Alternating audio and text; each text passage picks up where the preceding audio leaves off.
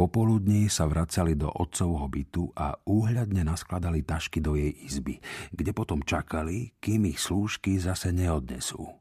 No a na 7. týždeň, v predvečer 13. narodenín, jej zariadili cestu do Londýna. Budeš hosťom v dome môjho kobuna, povedal jej otec. Ale ja nechcem, namietla a predviedla mu matkinú úsmev. Musíš, vyhlásil a odvrátil sa. Objavili sa ťažkosti, povedal do temnej pracovne. V Londýne ti nič nehrozí. A kedy sa vrátim? Na to jej neodpovedal. Uklonila sa a s matkyným úsmevom na tvári odišla z pracovne. Duch sa zobudil na jej dotyk vo chvíli, keď začali klesať k letisku Heathrow. 51. generácia biočipov Máz Neotek vykúzlila nejasnú postavu mladíka na sedadle vedľa nej. Mal prekrížené nohy, hnedé nohavice a jazdecké čižmy. Ahoj, oslovil ju. Kumiko zažmurkala a otvorila dlaň. Chlapec zablikal a rozplynul sa. Pozrela sa na hladkú jednotku v ruke a opäť pomaly zavrela dlaň. Ahoj ešte raz, povedal. Som Colin. A ty? Udivenie na ňo zízala.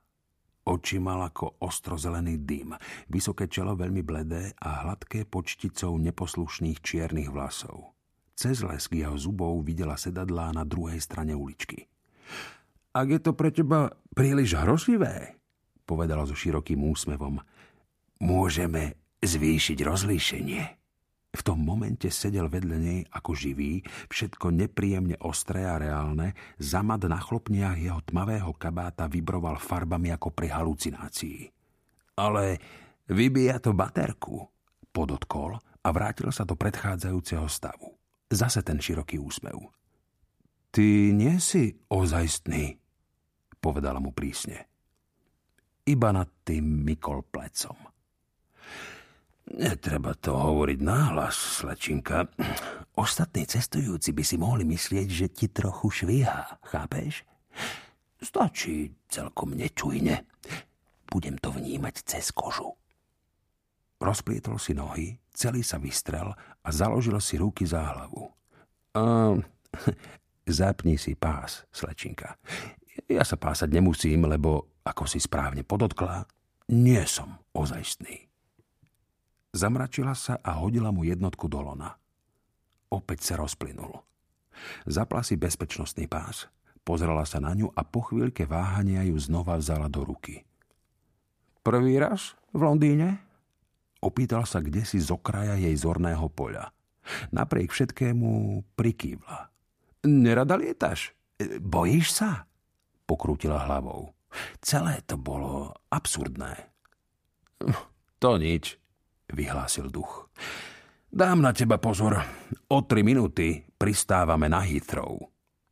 E, čakáte niekto po prílete? Obchodný spoločník môjho otca, povedala po japonsky. Duch sa uškrnul. Tak to budeš isto v dobrých rukách. Žmurkol na ňu.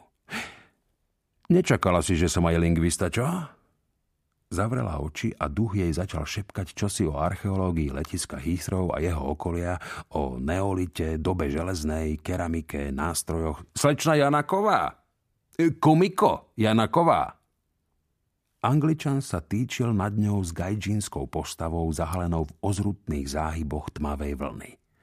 Spod okuliarov s oceľovým rámom sa na ňu nevýrazne pozerali drobné tmavé oči. Nos mal, ako by ho kedysi rozpučili a už nikdy nedali do poriadku. Vlasy, teda to, čo z nich zostalo, mal oholené na sivé strnisko a čierne pletené rukavice bez prstov boli celé roztrapkané.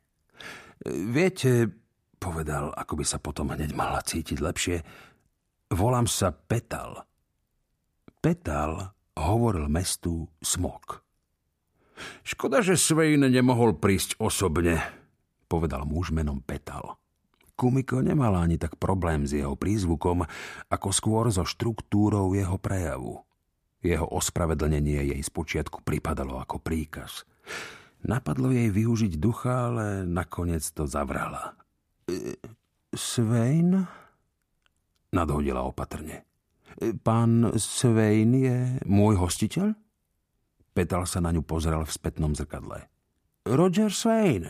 E, otec vám o ňom nehovoril? Nie. Aha, prikývol. Bezpečnostné opatrenia pána Janaku sú v týchto veciach celkom opodstatnené. Muž jeho postavenia a tak ďalej. A hlasne si vzdychol. Ospravedlňujem sa za to kúrenie. Mali sa o to postarať v servise. Vy ste jeden z tajomníkov pána Svejna?